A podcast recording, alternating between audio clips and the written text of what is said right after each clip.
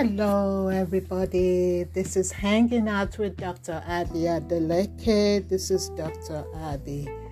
Uh, so today is Friday where I am, and uh, it's been a tough day. It's really, really been a tough day. Uh, details of which I will share at another time, but uh, it's been a tough day. It's been a hard day. It's been a sad day.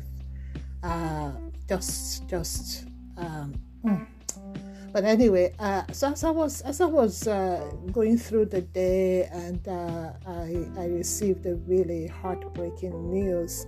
Uh, I, I, just all the other things I needed to do today, I just felt like I just could not do anything else.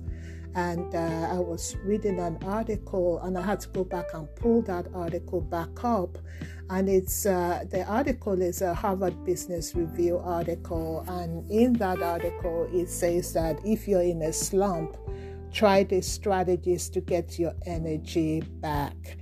Uh, and uh, it, has been hard to focus on the things I had to do today. Uh, uh and one of the things it says is that sometimes, you know, the lower your energy, the lower you the less you will do. Actually that's that's a very corresponding action.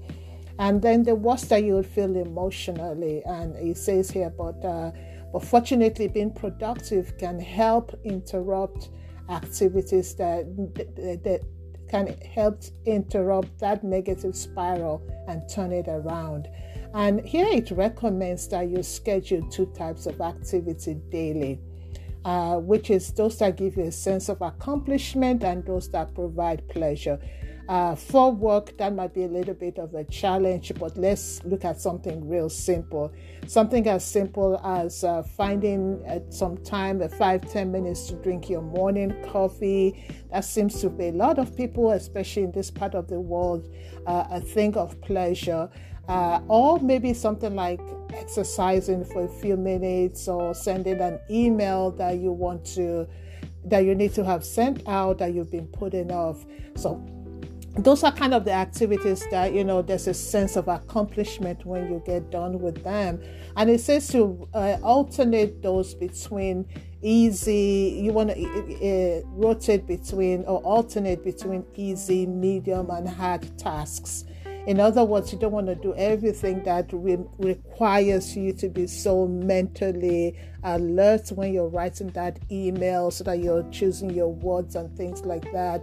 Uh, and, and, it says, you know, those might be some things that you want to maybe maybe you want to do those first thing in the morning when you're still really active and uh, your brain is still very alert, or maybe you do the email last thing at night, but don't send it out and take another opportunity to read through that email the next morning before you send it out to make sure that you're really sending out what you wanted or your what you have intended to send out uh, because there's been so there have been so many email snafus and things like that.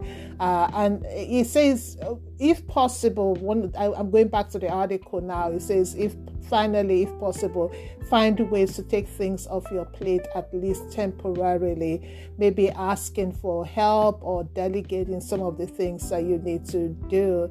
Uh, and uh, and but the key there the key there is that uh, you, you it's important to prioritize the work that would add value to your bottom line. It's important to prioritize the the, the work that would that you're going to get uh, evaluated against at the end of the year. At the end of the uh, year, a lot of corporations have a year-end evaluation, uh, and so be sure to out those tasks that add the most value and get those done, and then come back to the ones that are probably medium or no value uh, at all. So uh, I, I just uh, I just wanted to take my mind off of what my mind is on and just you know just share a few uh, thoughts around how to how, how to get some work done when you just feel like you're you're really in a slump.